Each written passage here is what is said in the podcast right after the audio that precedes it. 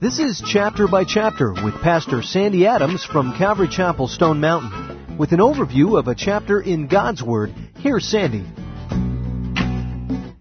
In Acts chapter 17, Paul encounters inquisitive Greeks and envious Jews.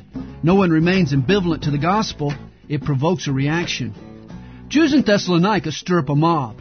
They storm the house of Paul's host and drag the disciples to the town council. It's interesting what the Jews say of Paul and Silas these are the men who have turned the world upside down. Are you turning your world upside down?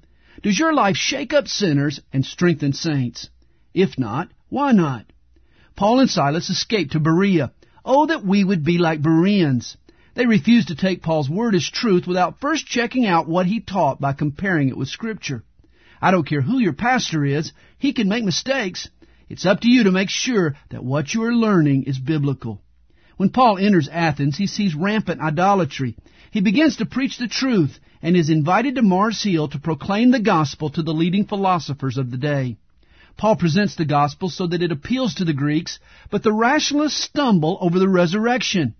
What they can't explain, they don't believe. Their philosophy precluded the supernatural. Many today share these Greek presuppositions, but in the end the rationalist sees that what he saw was only part of the picture. It's our desire at Chapter by Chapter to see you reading God's Word.